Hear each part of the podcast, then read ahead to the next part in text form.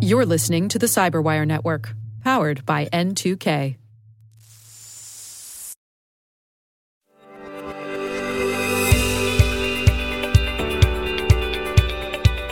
Welcome to Cyber CEOs Decoded, where we speak to the CEOs from established security giants to up and coming disruptors, getting the inside track on what makes a cybersecurity company tick. I'm your host, Marc von the CEO of Devo, and today my guest is Peter Bauer, a well known entrepreneur in the community and co founder and CEO of Mimecast. Peter, welcome to the show. Thanks, Marc. Thanks for having me along today. So, Peter, you're the CEO of Mimecast, which is an amazing company that's gone through uh, a long, you've been doing it for 20 years, uh, building out the company, getting it to IPO, and going through private equity. And today, I'm very excited about this conversation because you're a fascinating person, and I knew that. But as we were preparing for this, you only got more interesting. So um, I'm going to go back first to where your roots are, how you grew up, and then we're going to take it all the way through your your career and some lessons that that building out a company like this and the things you did before you got to Mimecast uh, can can teach the rest of us. So looking forward to this. And I'm going to start off with uh, where are you from? Where'd you grow up? Well, you make an assumption that I uh, grew up, but um, let's let's stick with that one for now. Yeah. look, um, I I am originally South African. I think as you as you know, um, and I was born in a in a little village um, in the Eastern Cape of South Africa. And at the time, the population was about 2,000 people. And my dad was a high school teacher, and uh, we were, I was born there. And then we moved uh, to Port Elizabeth, and then I, I, mainly grew up in Cape Town, which is a beautiful city. If uh, if any of your listeners have, have not yet been there, put it on the bucket list. It's on my bucket list. I've not been there myself, um, and friends of ours have a have a place in South Africa near one of the parks, and I, I have a long standing invitation to go down. So I, I really want to do it. What was it like growing up? Did you grow up in a, a regular household? Uh, your dad was a high school teacher, you said?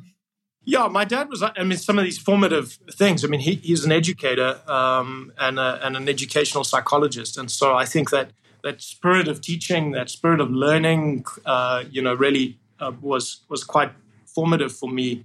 Um, tragically, my mom was killed in a car accident when I was about 11 years old, um, along with her mom, and so that was a that was a pretty seismic event in, in our lives as a family. And then my dad raised my brother and, and sister and I uh, as a single parent for uh, the majority of our teenage years and, and beyond. Yeah, it's it's incredible. You and I talked about this the other day for the first time. I didn't know that, but and I still have had the long weekend uh, or a few days to prepare for what to say to that. But uh, I'm still not quite sure what to say about that. But I have to imagine both your parents must have had an amazing impact on on your life going forward, both having been, you know, when they were alive and, and beyond. Yeah, it's interesting. You know, I had some time to think about it. Um, and there was a point when we'd founded Mimecast that my co-founder also lost his uh, lost a parent as a teenager, lost his dad. Our CFO, so our, our, entire senior management team were what what we'd fondly call members of the Dead Parents Society. Um, so my my CFO, his uh, his mom was killed in a car accident uh, when he was a child. And our head of sales, uh, his mom um, had died, um, unfortunately, by suicide. Uh, and so we had these four, the four of us leading the company in the very early stage, and we all had this in common. It was quite, it was quite interesting just to see maybe how it affected how we thought about what you take for granted and you know what you perceive as as being things that can change quite quickly and be seismic in your lives and, and what you take for granted what you don't. So I think it affected how we thought about risk and work and each other in, in quite a profound way. Amazing, amazing. Okay, well, we could spend more time on that. And I, uh, the, the Dead Parent Society sounds like uh, a very interesting group that no one aspires to join, but uh, but from from dark things come come great light sometimes. How about first paid job uh, growing up? Did you ever have, uh, what was your first meaningful paid job? Yeah. So, I mean, I, I did some of the regular stuff like working in a, in a restaurant as a, as a runner when I was 16 years old. That was, that was a lot of fun. I actually really enjoyed waiting tables. It's like one of the few jobs where you sort of finish the end of your shift and you can pack it all up. You don't have to think about it again until you walk back in. um, at the start. So those were good experiences. And I think also you learn something about about interacting with people because you, you start off life as a waiter and you're quite different. Um, and as I developed my confidence, um, I I sort of developed this attitude of this is my table. They're at my table. It's not their table. It's my table, and they're my guests at this table. And I'm here to make sure they have an absolutely fantastic time. And it set, a, I think, quite a nice power balance, which enabled me and empowered me to do a great job, but also kept, you know, customers that were perhaps not nice people or bullies or entitled or rude or anything. It also allowed me to keep them um, in check in a constructive way. So, some some early lessons waiting tables in in the uh, the hustle and bustle of yeah, and that, that idea of overcoming that confidence gap that you have when you when you start a job, the imposter syndrome or whatever, to like repositioning and reframing your your role there, and and, and that's empowering. Yeah, yeah, absolutely. My first tech job was when I wanted to get into IT, um, and I I got offered a job as a, a systems engineer, a support techie, basically, um, for a small system integrator, and they posted me at the South African breweries, which you know. I, I will tell you, if you ever get offered, it doesn't matter what job it is. If you get offered a job at a brewery, um, I would like just take it, grab it with both hands. It's a fascinating place to work. Besides the fact that they periodically pay you in beer, the environment I worked at was the combination of a corporate office and a brewery, which uh, you know fascinating. And and so that was really formative because I learned I learned there this real intersection between IT and, and business and how it came together. Even if I was just changing toner cartridges, I got to be in lots of places that um, conversations were happening that I was listening out for. I read a stat recently that one out of two people who start their careers in breweries end their careers at the same brewery. kidding. that that sounds like a, an awesome place to start. So, did you end up going to university, Peter? I did not. I liked learning, but I didn't like the classroom style of learning. I I struggled with that, and so I made a decision when I was in high school that I wasn't going to, you know, after twelve years of school, I wasn't going to go sit in a classroom for another four years and I, I, really wanted to be in business and I wanted to learn how to build companies. And I figured, you know, probably the best way to learn the craft of building a company is to build a company. So I did sign up for some business classes, like a diploma in some marketing and, and so on, and and really sought opportunity to start creating something. And about six months into the year, I, I met somebody who had a, a, good idea for a business or an idea for a business. Um, it was a distribution company supplying schools with all sorts of things. Um, and we set up this little company, and uh, I ran it out of his garage and eventually quit my classes at the end of that year. It was sort of half day. I'd, I'd go to the classes in the morning and work in the afternoon. But I thought, let me do this full time. And, and so I skipped that education and built that company. And, and ultimately, you know, that set me on an entrepreneurial path that has been, you know, I, I think suited me quite well amazing. And why business? I mean, I, I always think that I went into business because my father, and to a degree, my mom was an executive assistant, and my dad was kind of a business guy. Um, so that was my inspiration, I suppose. But your dad was a high school teacher, so why business? Why not go into education or something? You know, follow follow a family business. Yeah, I mean, the one thing I was fortunate in was I always got to go to great schools, and and you know maybe unfairly so apartheid South Africa provided opportunities for for the, the white population to have you know the lion's share of opportunity in the country and so I, I went to a really really good good high school. Um, but but I was one of the least affluent people there because uh, you know a school teacher or educational psychologist working for the government salary isn't isn't rich. I got to spend time with lots of people who had a lot more than us. And you know I was interested in solving that problem. And I noticed that the the kids whose parents own businesses like seem to have more freedom. And like i like the idea like it felt like a leadership thing to run a business own a business. And i got exposed to some entrepreneurship sort of concepts early on. I was like maybe this is a shortcut somewhere.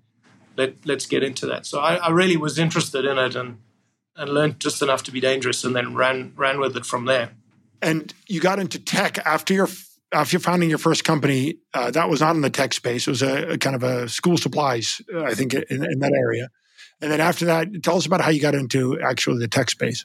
Well, my partnership with my school supplies guy sort of broke down a little bit. He was an older guy, and I, you know, I was frankly running the business. He had a few other interests, and and and we we stopped seeing eye to eye at a point. And I, frankly, you know, in retrospect, I think his wife had got laid off, and he wanted her to run the company. So I was sort of edged out, and and so I, I learned it was pretty bumpy for me at the time. I didn't quite know what to do. I was kind of chopped elbowed out of a business that I'd really built and ran with, with his help, but I was, you know, 80% of the sweat. So I took the, the small amount of money that, that he handed me to go away. Um, and I went traveling around the States and uh, the UK and the States. And in my travels, you know, I was picking up, I was trying to think, okay, what's my next opportunity? What do I do? And I, I was, saw these magazine talking about the next big thing internet. I was going between cities and I'd read all about this internet stuff. And I thought, okay, maybe this is. So when I get back to South Africa, I need to learn this. I need to study this. So I came back. I signed up for these Microsoft certified system engineer classes. I hadn't known a great deal about, about tech. We'd had a, a uh, one of those early BBC microcomputers as, as kids. Um, but this, this thing kind of captured me and, and I was interested in you know what it could mean for business and and and that got me into tech. And i figured if i want to start my own business i need to go work for a tech company to understand how it works. I can't just head out there and and, and make it up. Um, so that's why i worked for that small system integrator and for about 18 months before breaking away. And co-founding my own my own tech company which was my my company prior to mimecast you know i i, I was a sponge in in another environment learning everything i could and and then setting up on my own with a friend. I have to imagine you thought very carefully about who controls shares and decision making after your first experience where you were, as you said, elbowed out. Yeah, absolutely. Um, yeah, there was some painful lessons learned there. Um, the, my second tech company, I was going in with with a friend, and we didn't raise any outside capital, so that kept it pretty tightly held amongst us. And then we sold that company to a public company in 1998, end of 98. So for the duration of 1999, we were in an, an earn phase. I mean, obviously, an amazing time to sell a tech company because everything was deemed to be worth far more than it actually was. But we worked extremely hard, and that that provided me with more experience and also ultimately some more capital. So when I left that firm in in 2002, I could use many of those lessons then in in the founding of Mimecast, and and and I think that's really where some of the structural and kind of control pieces uh, that I'd been burnt with in in the first business really came into play. Amazing. Um, so you're done with that. You're done with ADN in your in your retention period there, and uh, maybe let, us get into Mimecast because that's the you, you end up at Mimecast for the last 20 years uh, and an amazing, amazing run there. But let's go back to the beginning there. So, how did you take some time off after selling that company to ADN, or did you go right into your next idea? How did you found uh, Mimecast? I'd experienced this before when I left the school supplies company, sort of almost stepping into what I call the void. You don't know what you're going to do. You don't, you know, but you know you're going to have to reinvent yourself somewhat because it's not, especially as an entrepreneur, it's not like as easy as saying, okay, well, I'm I'm an accountant. I just need to go get my next my next job at a at a company that's hiring accountants. So there's a lot more unknown, um, and fortunately, financial flexibility to to sort of give it time and space. I honestly probably spent about a year bumbling around um, with all sorts of stuff. I mean, you know, trying to figure out, am I should I do something in in South African wine? Should I do something with with African art? Uh, should I do something with software? And you eventually realize, look, like I'm a tech guy now, so so it's software. And I initially found a, a, couple of South African software products, and I thought maybe I can go and set up sales channels and partner relationships in Europe for these companies. And so I struck some relationships, and I used my own capital to go and pursue those things. And thought, well, naively perhaps, thought I'll negotiate, you know, a stake or the right deal once I've proven that I like them and they like me. But I figured out after having moved my family to the UK on this project um, that this was actually quite a bad business model. And and the margins were slim, and we were beholden to other people, and they didn't really get Europe, and you know, so it got a little bit uncomfortable. But the bright side of it is I met my co-founder Neil Murray, who's also originally South African. We'd never met in South Africa before, but we met in the UK um, through one of these projects, and Neil and I really hit it off well, and and and he had had a similar experience building and selling a tech company in the 90s in South Africa. Between us, we had experience and financial flexibility, and we put the ideas together for Mimecast. We we really we were both quite close to email. We we'd understood that it was growing in its importance, but also growing in its in its risk profile, and that there was a lot of complexity that organizations were facing in in order to have to deliver a business class of email service that was safe, compliant, reliable. We set out to build a suite that could be the ultimate companion to a corporate mail system and deliver all of the ancillary services like spam filtering and encryption, malware, uh, high availability and archiving and backup and e-discovery capabilities. So a lot of code, a lot of building, but we we we had some I think some pretty good early foundational thoughts around the architecture of this being a multi-tenant cloud-based platform and the business model that we could build on that. So so that's how we started that journey. Multi-tenant cloud architecture in 2003. Yeah. Well, you know, it it seems like it was early. We kind of felt it was late because Salesforce was sort of evangelizing this as if it was the only way to do things, and we we bought into that idea, but we didn't. Yeah, we didn't actually realize that that it would take a lot longer for a lot of other established companies to ever get there, um, and some never would. Yeah, yeah. And my my impression, having known you a little while, is that it started off more on managing email, but it's really morphed into security being a much more important part of the value prop. Or is that a do I have that right in terms of the 20 year arc of the company? Yeah, yeah, to some extent. I mean, the the products that we built on day one are still the products we sell today at, at the core. But but obviously we have added more to it as well. But the core idea of of of examining and in, interrogating messages that typically come from the outside, but frankly you know maybe heading outside or maybe moving around internally interrogating those messages for risk. And that risk could be you know they may be phishing emails there may be social engineering there may be inappropriate content but interrogating content before it lands up in the mailbox um, and then making policy decisions about about what should happen to those messages um, that that was at the core and then of course archiving and storing and building a long big database of the corporate memory of a company um, as as it's playing out every second of the day through through these communication channels. So that, but of course, the use case around security really started a hot hot up in probably 2013. That became a big big draw card, and so we really started to position the company, you know, even more around around the security use case and. You know, we leaned in and we did some more acquisitions around that and, and built that into the platform too. Yeah, yeah, and today you guys, I, I want to go back on the timeline, but just you, are getting to where you're at today and, and that emphasis. But you have over 2,000 people on the team, over 40,000 customers, offices in Boston and DC, Sweden, London, Singapore. I mean, it's a it's a large operation that you guys are running. But maybe taking a step back, um, you guys founded the company, and maybe we can just do a quick timeline of how you got to where you are today. And then I'd love to get into a couple lessons learned from that from that journey that you've been on. But the timeline, you guys must have at some point accepted some funding. Maybe was that a seminal part after founding it? It it, it was. So I think we were really like businesses that are going to take on and and try and redefine a space. Often are, are, are advantaged if they have a decent gestation period. And and the one thing that can be the enemy of a gestation period is is is venture capital because it it, it starts a biological clock ticking.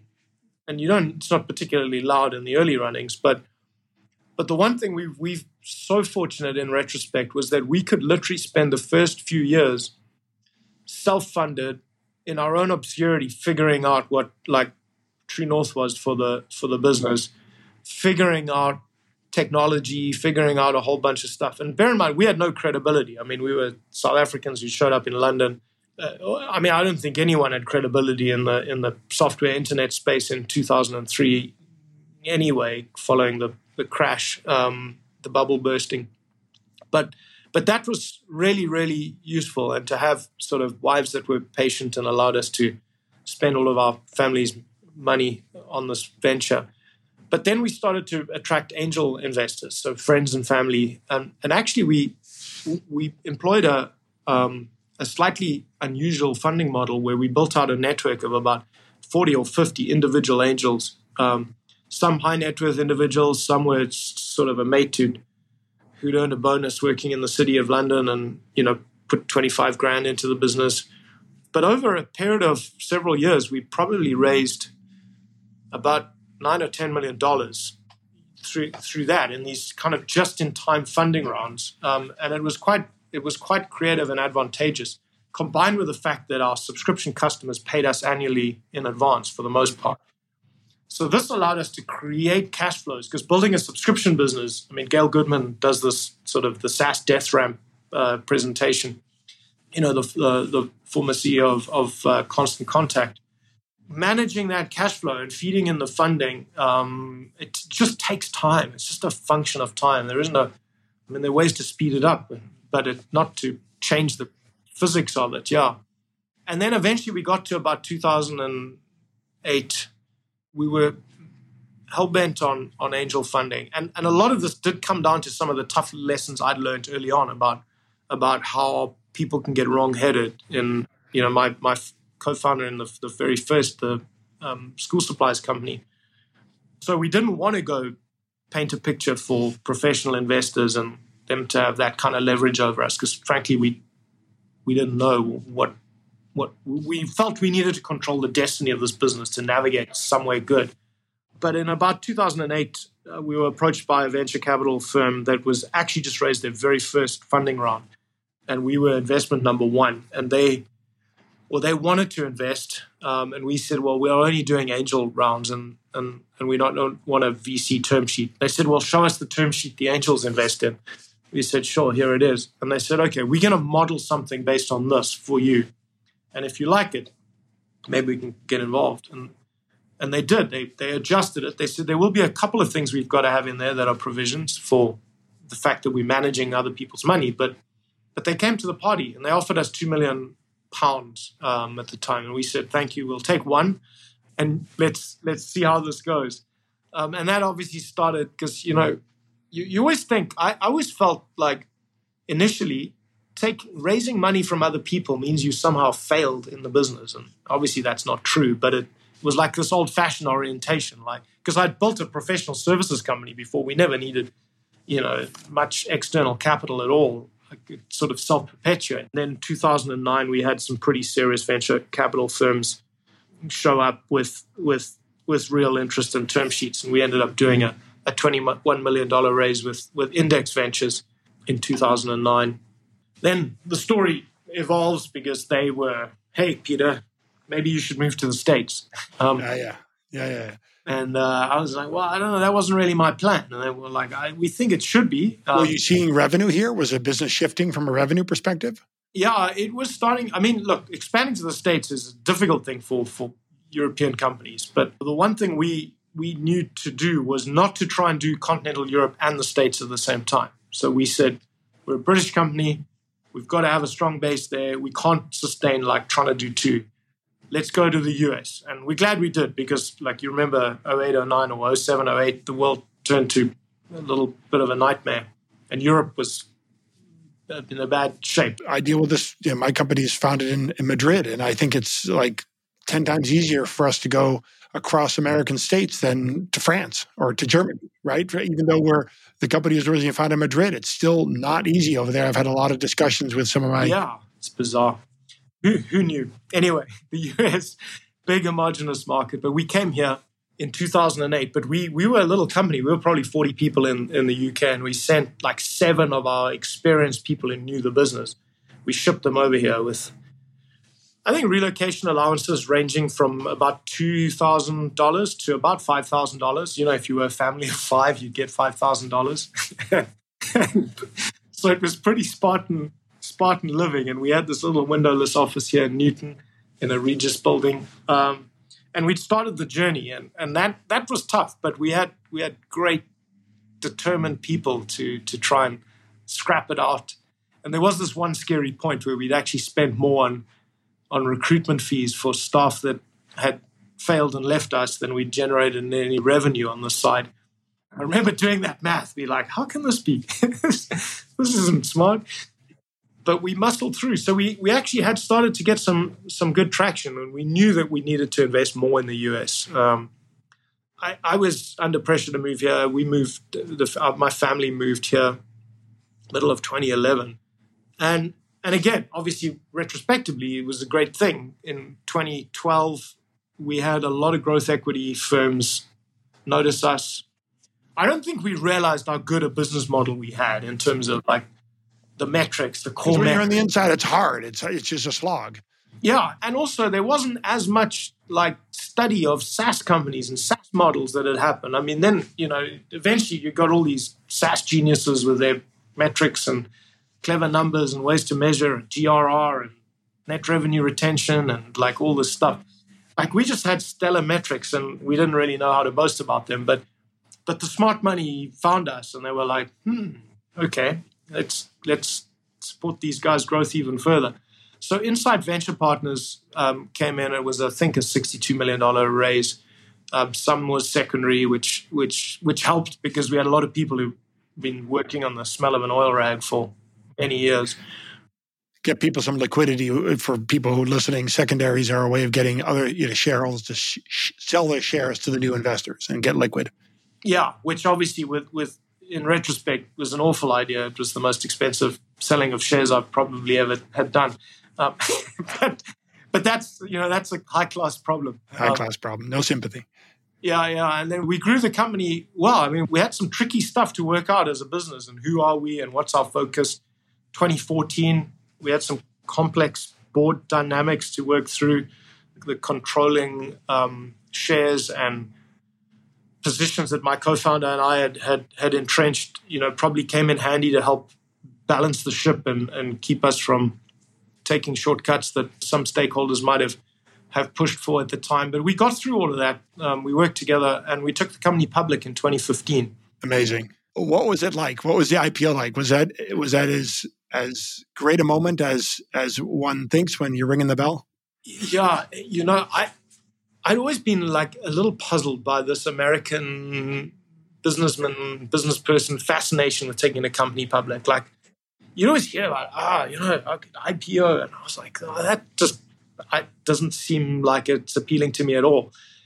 Um, and probably why my my my venture partners got a, a, little bit frustrated with me in 2014, as I wasn't, you know, as driven to realize the liquidity event for them as I ought to have been. But having done it, now I get it. Like it is a euphoric moment. Uh, I mean, I, am pretty sure there are companies that do it. And we're like, damn, why did we do this? Maybe some SPAC artists or something bamboozled somebody into into going onto the public markets prematurely, and they shouldn't have. But but for us, we worked really, really hard, and and for all of our staff internationally to see us on that stage, uh, you know, and Nasdaq, it's a big deal. Like internationally, it's a big deal in the states, but you know, we have a big staff complement in South Africa, Australia, UK, other parts of the world. Like for them to see us go through that and to see that recognition, it was it was amazing. It was it was far more euphoric than I ever um, imagined it would be. And then what followed was six and a half years of extremely hard work. Yeah, it's a commitment. Yeah. How, how, did you manage that in your brain? Did you realize when you went IPO that it's at least, how do you think of at least a three to five year commitment? Is that how you were thinking about it? I don't know. I, I I'm a bit of a strange one in that I don't I, I never timeline things. Like I know there will be milestones. It's just an ongoing journey. So there's no finish line and you want the company to just be able to keep growing and, and sort of perpetuate itself. And I just knew that it was gonna be many more quarters ongoing and I don't know, I don't invent how the the whole thing's gonna turn out. So we just we just kept going. Now obviously maybe with more experience now I'm more aware of what the paths can be. One would maybe start designing certain outcomes or but it was just this belief that my co-founder and I always had from the beginning, which he, he'd always say, success will bring many options. He had a few sayings that were, you know, and despite his ability to mock fortune cookie advice, he had he had some good ones of his own. Like success will bring many options, and action kills fear. I, I, I like the second one especially. That's I think that that speaks to you know Monday mornings just going right. But in the end, you guys you guys uh, also took the company private, like you said, about six years later to Permira. And um, I'm curious if we could talk about going private, but also, do you think in the end that being a public company is a better mechanism for running a company than being private, or did you develop a preference? Uh, I mean, because I was briefly at, you know, LogMeIn, and then we took it private as well, and um, I wasn't the CEO; I was the number two guy there, but it was. Um, it's pretty draining being a public company in terms of the obligations and the pressure it put, and and uh, it felt sometimes more short short sighted, short term oriented. So definitely, I didn't walk away from that going, it's a slam dunk better place to be. I, I agree the euphoria must have been incredible, but then you're on the other side. And what do you think? Is it better to be public or private? Yeah, I, I think that it, and again, I only have experience with one company, and our company just happens to be in quite a stable, steady grower with a with a pretty pristine business model subscription. There's not a lot of hair on this thing. We've handcrafted it from the beginning. So I don't know what it would feel like to inherit complexity and and uh, I know you guys at and did some some things where you t- took the business out of Citrix and the, the GoTo business and like sometimes those things you don't you, you don't fully understand. So we we felt like we really understood our business and and the mechanisms of it, and obviously it it's got to move through time and different competitive dynamics and different kind of customer requirements, but but you can keep up with it um, to some extent. So that definitely that definitely helped. Um, it's different. Um, we we obviously got trained. We got used to the rhythm of you know the however many like 26, 27 quarters of of public company life. Um, it it had its awful moments. I mean, we we went out at ten bucks, and and within a few months, um, we were at six bucks. And our, our, you know, the bankers that took us uh, public, Goldman Sachs, the, the lead analyst, put a sell rating on us, um, uh, which was just like awful. I was like, this doesn't make any sense. With friends you know, like these, who needs enemies? I guess is the expression, right? Yeah, yeah. And not to take anything away from the banking work uh, that Goldman Sachs did, it just didn't make a lot of sense, and we felt we felt really, you know, in a tough spot.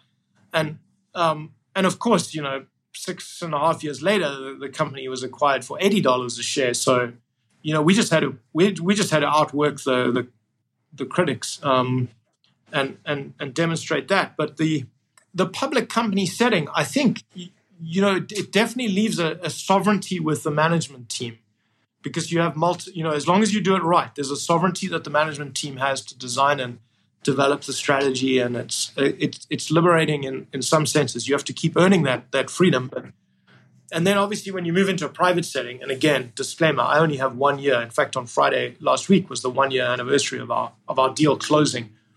You know, being the CEO of a of a private equity held company, it's much more of a team sport, and I don't mean like with the shareholder, with the investor. Correct. Yeah. In yeah. fact, being the CEO is is much more of a team sport. So I, I had more sovereignty as CEO of a public company because all roads led to me. You had a, a, million shareholders, so no no one of them could tell you what to do. But now you have a exactly. The board led to me. The management team led to me. Now, the office of the CEO is essentially a jointly owned concept. Um, and I'm not uncomfortable with that concept because as a founder, I've been here for a long time. I know where the bodies are buried. I've, I've seen a lot of things, but, and I know I don't have all the answers, but it does mean there's like, there can be quite a few balls in the air.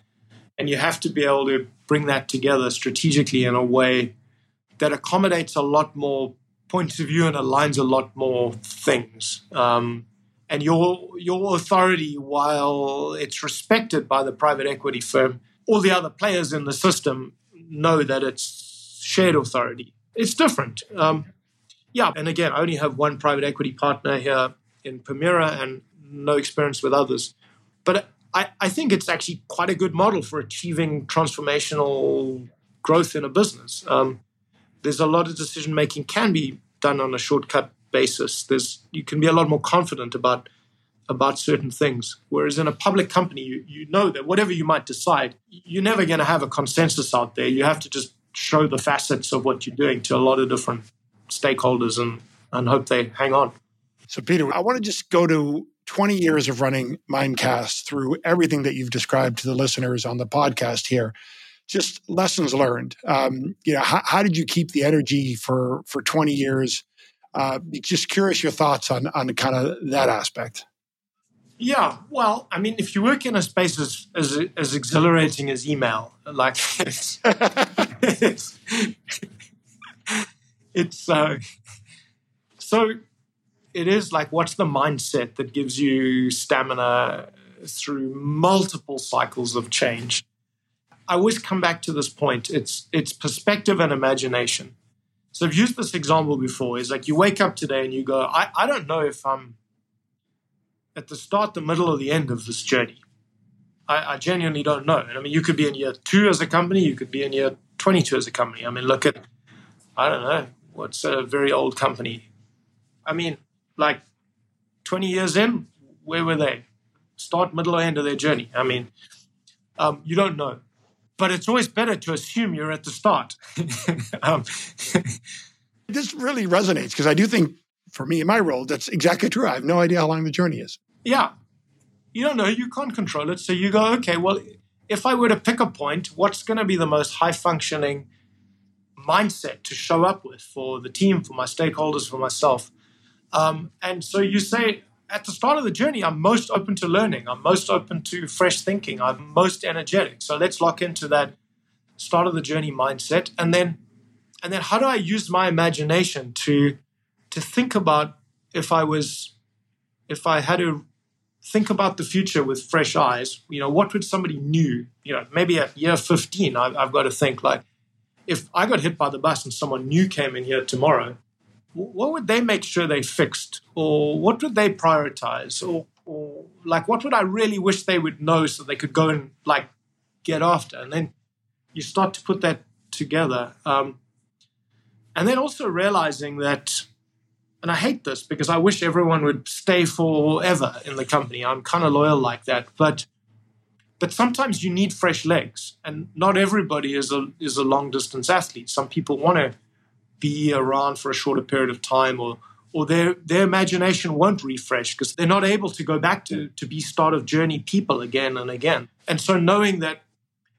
fresh energy in terms of fresh legs coming into the business and, and the bigger you get, sometimes you have more optionality to attract more talent, diverse talent to come into the into the company. Um, that gives me a boost too. It's fun working with new engaged people that bring experience and and as long as they have the same values and and an approach to to work, um, that that keeps it going. And you never doubted your leg stamina. You never thought, you know, maybe for this next chapter I should hand off.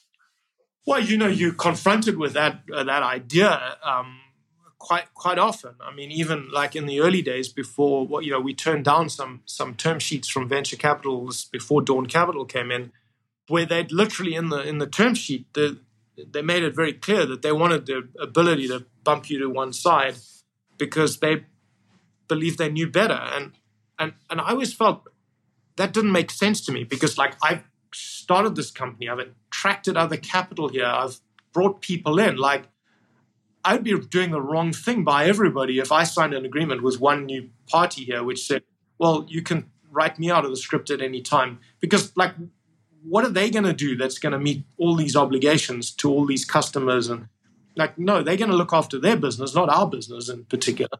So i i held on to that as a matter of of obligation to stakeholders but but i think it, it's important that that a, people know who's in charge but it doesn't mean it didn't come without self-doubt.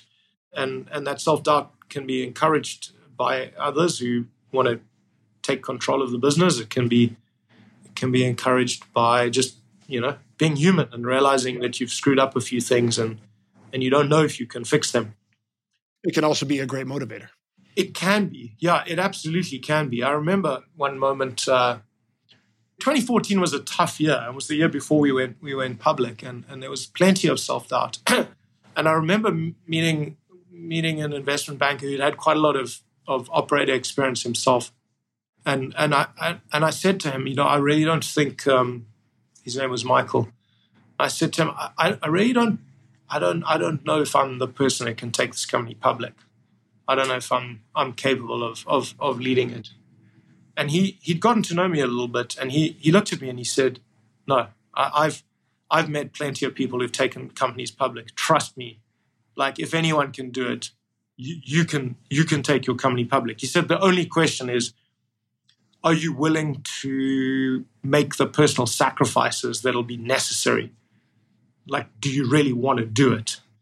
And if you are, you can do it. Um, and I remember going home um, and having this conversation with my wife, and she'd known like how tumultuous 2014 had been, and I told her that is that story, and she just burst into tears and hugged me, and it was like this sort of moment in my career, which you know was then a turning point. But yeah, it was like damn it, we'll do this. You talked to me as well about kind of dividing things up. Uh, I know we'll wrap up, but dividing things up into the journey into chapters and eras. How did you how do you do that? Because I think that's something I also sort of struggle with. You see natural moments where you know you're kind of transitioning to the next thing, and how do you how do you get the the organization behind that? Yeah, that's so important because like life's a long story, and and and like sentences need punctuation, and they need like people need to have a sense of time and how do you think about time.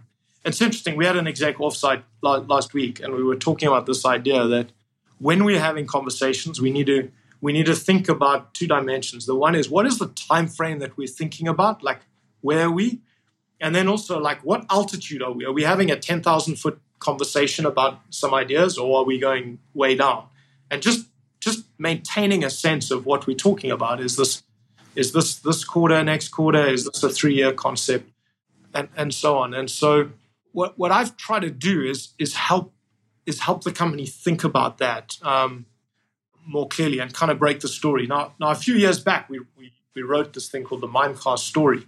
And we had these four chapters, and it was like, you know, chapter one was going back a little bit, chapter two was the present day, chapter three was where we were headed, and then chapter four was sort of out of the possible five, ten year story and and we try and write those stories like descriptive like a storybook. Like and you might have ideas in there. Like over here we think our revenues might be you know 200 million or whatever. Uh, and we think the product's this and you use techniques like you know a customer testimonial might read something like this and you put it in there. So you give people a sense of it. But what i've found now is particularly where we are at mimecast today it's actually quite an interesting point. So we're now going into our third decade. And I use that to give people a sense of what do we need to get right for our third decade? What do we need to bring with us that has been part of our success formula over the last two? But also, what's the new thinking? What's the fresh thinking?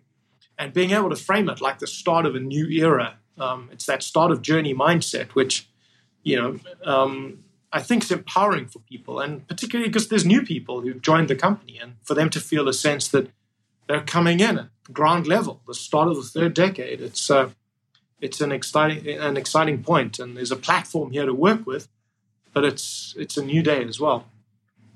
That's awesome. Well, Peter, I, I, we could keep going for a long time. I think I should wrap it up with the thought of those chapters, and uh, I'm sure there's an amazing third decade of Mimecast that we're all going to follow.